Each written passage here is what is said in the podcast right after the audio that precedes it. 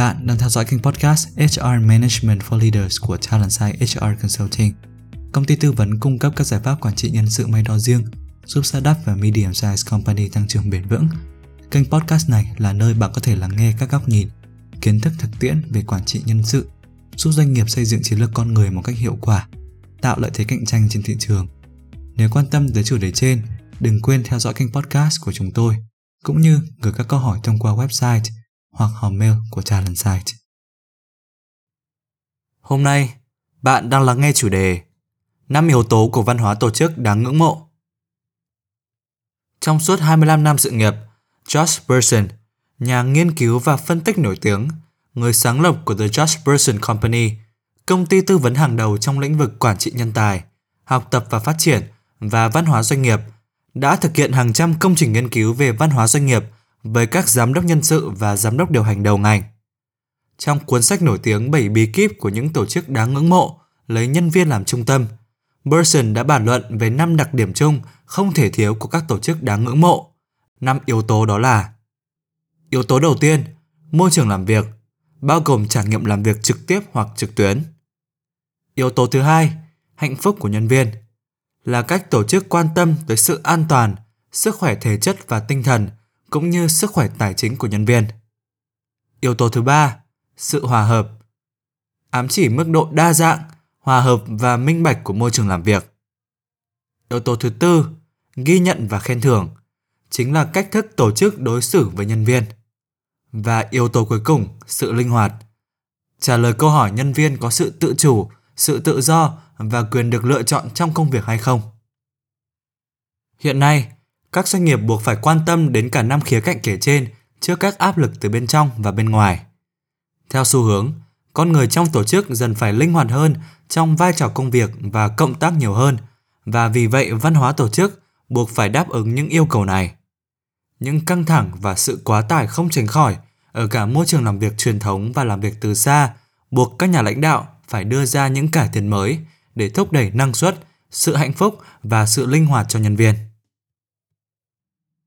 tìm hiểu kỹ hơn về yếu tố đầu tiên, môi trường làm việc cởi mở và linh hoạt. Trong thế giới của công nghệ, kết nối và điện thoại thông minh, công việc được thực hiện ở mọi nơi, tại bàn, tại hành lang, tại sân bay, tại trụ sở của khách hàng, khi chở thang máy hoặc tại bàn ăn. Công việc cố định nhưng môi trường làm việc là linh hoạt. Đầu tiên, ta bàn về môi trường làm việc tại văn phòng. Thiết kế nơi làm việc đóng vai trò rất quan trọng Steelcase, công ty tiên phong trong việc nghiên cứu và thực hành thiết kế nơi làm việc, đã chứng minh rằng những nhân viên gắn bó với doanh nghiệp nhất là những người được trao quyền kiểm soát địa điểm và cách thức làm việc. Ví dụ, họ được tạo điều kiện làm việc trong riêng tư khi cần. Giữa mức độ gắn bó của nhân viên với doanh nghiệp và sự hài lòng đối với không gian làm việc, tồn tại sự tương quan gần như là tuyệt đối. Vậy một không gian làm việc có khả năng thúc đẩy sự gắn bó và năng suất của nhân viên sẽ trông như thế nào? Nó sẽ đóng hay mở? Nhân viên có không gian làm việc riêng tư hay không? Nhân viên có được phép làm việc tại nhà mà không đến văn phòng hay không? Nếu có, nhân viên có nên làm việc tại nhà hoàn toàn hay không? Hay ta nên yêu cầu nhân viên đến văn phòng? Theo một khảo sát được Pew Research thực hiện vào tháng 12 năm 2020, chỉ 1 phần 5 những nhân viên với đặc thù công việc có thể làm việc từ xa được phép làm việc tại nhà trước thời điểm đại dịch. Tuy nhiên, trong đại dịch, 71% nhân viên làm việc tại nhà hoàn toàn hoặc gần như hoàn toàn. Đa phần họ đều dễ dàng đáp ứng thời hạn và tiến độ của công việc, của dự án mà không gặp nhiều gián đoạn. Những nhân viên này còn tìm thấy động lực trong công việc. Những nghiên cứu của The Josh Bersin Company đã chỉ ra rằng mức độ gắn bó của nhân viên khi làm việc từ xa và làm việc tại văn phòng gần như là như nhau. Thậm chí, Josh Bersin ghi nhận mức độ gắn bó với nơi làm việc và công việc của nhân viên khi làm việc từ xa đạt mức cao nhất trong suốt nhiều năm nghiên cứu và phân tích của ông. Nhân viên có cảm nhận hết sức tích cực về làm việc từ xa và khi ấy số điểm của họ dành cho người quản lý trực tiếp cũng không giảm so với khi làm việc tại văn phòng. Hơn một thập kỷ vừa qua, các chuyên gia đã dự đoán công việc trong tương lai sẽ trở nên linh hoạt hơn. Nhân viên sẽ được phép lựa chọn địa điểm và thời gian làm việc thích hợp với bản thân nhất. Và chính đại dịch đã thúc đẩy xu hướng này diễn ra nhanh hơn.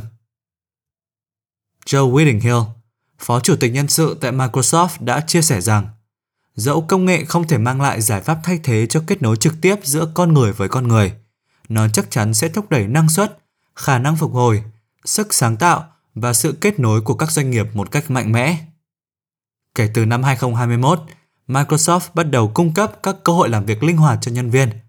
Rất nhiều các tổ chức khác cũng áp dụng chính sách làm việc linh hoạt. Điểm chung là họ đều nhấn mạnh vào quyền tự chủ và quyền được lựa chọn của nhân viên. Nhân viên bất kể vị trí và cấp bậc được làm việc theo cách thức phù hợp và thoải mái nhất. Và khi ấy, các công ty cũng cần thiết kế lại không gian làm việc tại văn phòng sao cho hấp dẫn và đáp ứng được các nhu cầu của nhân viên, cũng như thiết lập không gian làm việc trực tuyến dễ tiếp cận và thuận tiện nhất. Hướng tiếp cận lấy con người làm trung tâm trong quản trị nhân sự được coi là chiến lược thành công trong bối cảnh biến động như hiện nay. Báo cáo về xu hướng nhân sự năm 2021 của Deloitte đã chỉ ra rằng những doanh nghiệp tích hợp các chủ đề về hạnh phúc của nhân viên vào thiết kế công việc và thiết kế văn phòng sẽ có khả năng thúc đẩy tinh thần và thành tích của nhân viên một cách bền vững. Các chủ đề ấy đó chính là sự hài lòng về sự nghiệp, quan hệ xã hội, sức khỏe tài chính cá nhân, sức khỏe thể chất và sự hài lòng đối với cộng đồng, môi trường sống.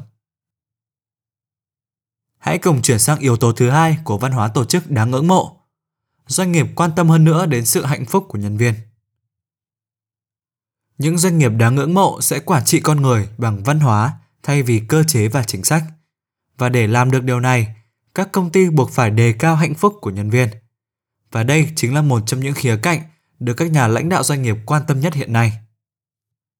Trong suốt nhiều thập kỷ vừa qua, khía cạnh hạnh phúc chỉ xoay quanh an toàn lao động và bảo hiểm sức khỏe. Xu hướng quan tâm và thúc đẩy hạnh phúc của nhân viên một cách toàn diện mới chỉ nở rộ trong vài năm trở lại đây. Các doanh nghiệp đang nhận ra rằng nhân viên văn phòng cần các chương trình và chính sách khác để làm việc một cách năng suất và khỏe mạnh. Khi ấy, quản lý không chỉ thúc đẩy đội nhóm để đạt được kết quả công việc, quản lý cần quan tâm tới nhân viên, điều chỉnh hành vi của bản thân và góp phần xây dựng nơi làm việc tích cực và lành mạnh. Những doanh nghiệp đáng ngưỡng mộ sẽ không phụ thuộc vào phòng nhân sự trong việc quan tâm và thúc đẩy hạnh phúc của con người, mà đây chính là ưu tiên của mọi nhà lãnh đạo, mọi quản lý và mọi nhân viên và là một phần không thể thiếu của văn hóa tổ chức. Cùng chuyển sang yếu tố thứ ba, doanh nghiệp tạo ra một môi trường làm việc hòa hợp, đa dạng và công bằng. Có thể đây chính là chủ đề quan trọng nhất ở thời điểm hiện tại. Trong thời kỳ siêu kết nối và cộng tác hiện nay, nhân viên cần được tôn trọng và cảm thấy thân thuộc với nơi làm việc hơn bao giờ hết. Tại những công ty được ngưỡng mộ nhất, đa dạng và hòa hợp không phải là một chương trình nhân sự. Đúng hơn, đa dạng và hòa hợp sẽ được tích hợp trong mọi khía cạnh của doanh nghiệp nhưng nhiều công ty thậm chí còn chưa ý thức được về những hành vi mang tính chất phân biệt hoặc định kiến đang diễn ra hàng ngày. Nhiều nghiên cứu đã chỉ ra rằng các hành vi thể hiện sự phân biệt hoặc coi thường một cách gián tiếp dựa trên định kiến đang diễn ra rất phổ biến tại nơi làm việc. Karen Snyder, giám đốc của Texio, người từng làm việc tại Microsoft, đã chia sẻ trải nghiệm có liên quan của mình. Khi tham dự một lớp học về toán học tại Microsoft, hai đồng nghiệp nam đã ám chỉ bằng lời nói rằng cô không phù hợp để tham gia bàn luận về toán học. Đáng tiếc thay, những hành vi này quá đỗi phổ biến và chúng cần được bài trừ ngay lập tức tại môi trường làm việc. Và giám đốc điều hành cần đứng ra để đảm bảo điều này. Thiên kiến diễn ra trong tuyển dụng, thăng tiến và lương thưởng cũng phổ biến hơn những gì mà chúng ta tưởng tượng. Salesforce đã thực hiện nghiên cứu nội bộ về bất bình đẳng giới và thấy rằng nhân viên nữ được trả lương thấp hơn 1,1% so với nhân viên nam ở cùng vị trí công việc. Mark Benioff, giám đốc điều hành của công ty, đã giải quyết vấn đề này bằng việc tăng 3 triệu đô la trong ngân sách lương để thu hẹp sự chênh lệch. Ông cũng cam kết giải quyết vấn đề bất bình đẳng giới trong lương thưởng tại các công ty mà Salesforce sẽ thu mua trong tương lai. Nghiên cứu thúc đẩy sự đa dạng và hòa nhập được The Josh Person Company thực hiện vào năm 2021 đã khai thác sâu về chủ đề này.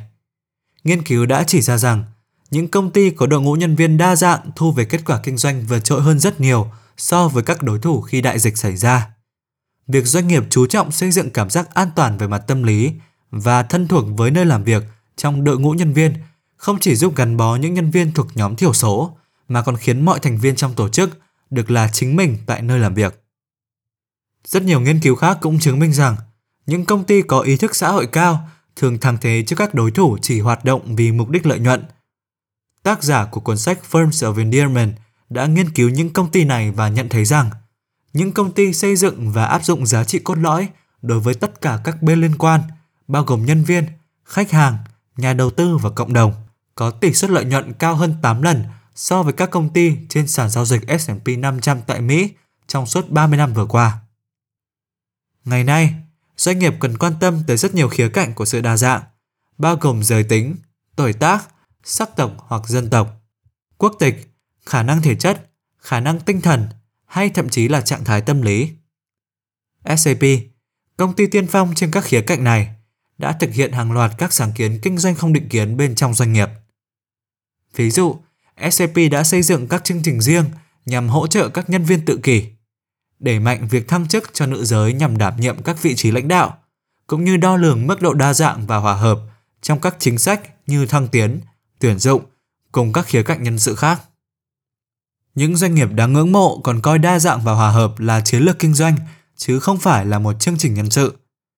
Ví dụ, Kiara Fernandez là giám đốc phụ trách sự đa dạng tại Target, chịu trách nhiệm đánh giá sự đa dạng và hòa hợp trong các sản phẩm, chính sách giá, địa điểm cửa hàng, chuỗi cung ứng và các quy trình nội bộ, hay nói cách khác, mọi khía cạnh của công ty.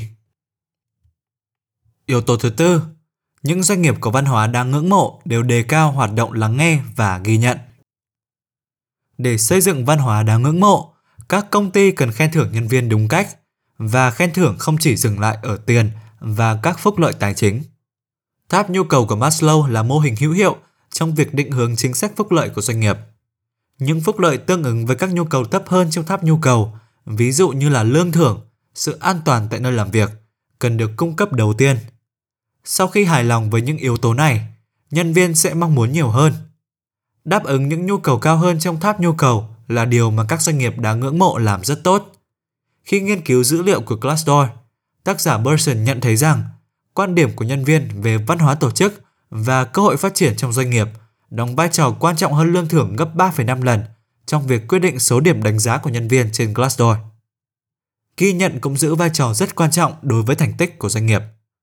Nghiên cứu của Josh Burson đã hé lộ rằng những doanh nghiệp có văn hóa đề cao hoạt động ghi nhận có tỷ lệ nghỉ việc thấp hơn 30% so với ngưỡng trung bình ngành.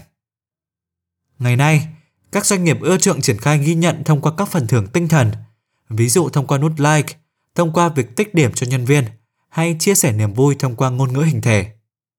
Tác giả Burson từng làm việc với rất nhiều doanh nghiệp tích cực ghi nhận nhân viên thông qua các phần thưởng mang tính chất biểu tượng và họ đều được đánh giá rất cao trên Glassdoor. Lý do không phải là bởi những doanh nghiệp này có nhiều người thân thiện và tốt bụng, do đó được nhân viên quý mến, mà là bởi ghi nhận nhân viên thường xuyên thông qua các phần thưởng phi tài chính tạo ra rất nhiều lợi ích cho tinh thần và thể chất của nhân viên. Khi được ghi nhận và trân trọng một cách chân thành, cơ thể của con người sẽ sản sinh oxytocin, từ đó kích thích sự hạnh phúc, lòng tin tưởng và tinh thần cộng tác. Lắng nghe nhân viên cũng mang lại tác động tích cực giống như ghi nhận. Không giống như khách hàng hay nhà đầu tư, nhân viên cống hiến cuộc sống để làm việc cho bạn. Họ ràng buộc gia đình, thời gian, năng lượng, vân vân với công việc. Do đó, khi nhân viên gặp vấn đề, bạn rất cần lắng nghe. Các nhà lãnh đạo thường lắng nghe thông qua việc thực hiện khảo sát nhằm nâng cao tỷ lệ giữ chân nhân tài. Đây chính là cách làm đúng nhưng chưa đủ. Bạn cần lắng nghe nhân viên qua nhiều kênh và cho phép nhân viên bày tỏ ý kiến và đưa ra gợi ý cũng như đóng góp cho mọi quyết định của doanh nghiệp. Những tổ chức đáng ngưỡng mộ làm rất tốt điều này và do đó vượt xa các đối thủ trên thị trường. Họ coi lắng nghe nhân viên là một yếu tố không thể thiếu trong văn hóa tổ chức. Mọi lãnh đạo, từ giám đốc điều hành cho tới người giám sát, đều được khuyến khích lắng nghe nhiều hơn và tạo ra không gian an toàn để nhân viên dám cất lên tiếng nói của mình. Sau đó, họ ghi lại và cân nhắc ý kiến của nhân viên và hành động khi cần. Doanh nghiệp có thể lắng nghe nhân viên thông qua các kênh sau đây. Họp mặt toàn công ty, các buổi họp phản hồi trong nhóm, đánh giá sau dự án, hay tạo ra các hộp thư phản hồi cho phép nhân viên chia sẻ vấn đề và đề xuất giải pháp. Và yếu tố thứ năm làm nên văn hóa tổ chức đáng ngưỡng mộ đó chính là chính sách đãi ngộ cạnh tranh công bằng khi mối quan hệ giữa doanh nghiệp và nhân viên ngày càng minh bạch. Vậy còn nhu cầu căn bản nhất của nhân viên dựa theo tháp nhu cầu Maslow thì sao? Thể theo xu hướng minh bạch trong lương thưởng và phúc lợi, cách các doanh nghiệp trả lương cho người lao động đang dần thay đổi. Những tổ chức đáng ngưỡng mộ đều hiểu một số điều căn bản sau đây. Điều đầu tiên, không giống như trong quá khứ, khi lương thưởng là thông tin bí mật và chỉ quản lý được biết. Mức lương thưởng hiện nay phải minh bạch. Các nền tảng tuyển dụng như là LinkedIn, Glassdoor, PayScale vân vân đều tổng hợp mức lương trung bình của các vị trí trên thị trường và nhân viên hoàn toàn có thể dễ dàng tham khảo. Nhân viên có thể tìm kiếm thông tin về lương thưởng dựa trên vị trí công việc, cấp bậc, địa điểm và thâm niên. Thứ hai, doanh nghiệp cần trả lương cho nhân viên dựa trên các tiêu chí cụ thể chứ không chỉ dựa trên vị trí công việc. Nói cách khác, bạn đang trả lương cho nhân viên vì kết quả công việc chứ không vì chức danh của họ, bởi vị trí công việc có thể không thay đổi trong vài năm, nhưng những gì mà nhân viên cống hiến sẽ thay đổi theo thời gian. Những công ty như là Cisco, Juniper hay là Patagonia đều tương thưởng cho nhân viên dựa trên các yếu tố biến đổi sau đây. Thành tích trong công việc, kỹ năng và năng lực, uy tín cá nhân, mạng lưới quan hệ, khả năng dẫn dắt và tiềm năng phát triển của nhân viên. Và điều thứ ba, hãy hiểu rằng cách các doanh nghiệp trả lương cho nhân viên có thể tạo ra lợi thế cạnh tranh, thay vì coi lương thưởng là gánh nặng chi phí của công ty. Theo cách truyền thống, lãnh đạo thường mặc cả với nhân viên và thiết lập mức lương thấp nhất có thể, sau đó ngồi yên đợi nhân viên than phiền và phản ứng sau đó. Họ tin rằng càng trả cho nhân viên ít lương, doanh nghiệp càng nhận được nhiều lợi ích. Nghiên cứu của The George Burson Company về cách các tổ chức thành tích cao trả lương cho nhân viên đã cho thấy điều ngược lại. Những doanh nghiệp hàng đầu truyền tải thông tin về lương thưởng một cách minh bạch cho nhân viên. Họ thiết kế lương thưởng và phúc lợi dựa trên thông tin thị trường. Những phúc lợi họ cung cấp mang tính chất toàn diện và nhân viên cũng được hưởng mức lương khác nhau dựa trên kết quả công việc, thâm niên và vị trí địa lý. Những doanh nghiệp coi lương thưởng là lợi thế cạnh tranh đã được tỷ lệ lợi nhuận cao hơn 7% và tạo được mức doanh thu cho nhân viên cao hơn 28% so với đối thủ. Một chiến lược lương thưởng và phúc lợi toàn diện cạnh tranh thực sự là một khoản đầu tư xứng đáng. Bên cạnh lương thưởng, các doanh nghiệp cũng đang minh bạch với người lao động dựa trên nhiều khía cạnh khác. Đây cũng chính là cách thức hiệu quả để xây dựng niềm tin đối với nhân viên. Khi ấy, quản lý, lãnh đạo, nhà điều hành cần chia sẻ với nhân viên những thông tin về tài chính, khách hàng, các vấn đề xoay quanh kinh doanh, vận hành và vai trò của nhân viên đối với doanh nghiệp. Hãy hiểu rằng số điểm mà nhân viên đánh giá về quản lý và đội ngũ lãnh đạo có mối tương quan gần như là tuyệt đối với đánh giá của nhân viên về doanh nghiệp. Minh bạch chính là chìa khóa không thể thiếu của một văn hóa doanh nghiệp đáng ngưỡng mộ. Cảm ơn vì đã dành thời gian lắng nghe và tham khảo podcast của chúng tôi. Bạn biết đấy, dù là tìm kiếm cơ hội tăng trưởng, triển khai chiến lược mới hay tập trung giảm thiểu chi phí vận hành hoặc chuyển đổi hoàn toàn văn hóa doanh nghiệp, bạn đều cần một đội ngũ tài năng có tính cam kết cao để hiện thực hóa các mục tiêu trên. Nếu cần bất kỳ sự hỗ trợ nào để giải quyết các vấn đề liên quan đến nguồn nhân lực, đừng ngần ngại liên hệ với chúng tôi thông qua website Talentside HR Consulting Services và cũng đừng quên ủng hộ chúng tôi bằng cách để lại góp ý và đánh giá trên kênh podcast. Chúc bạn một ngày làm việc hiệu quả và tràn ngập niềm vui.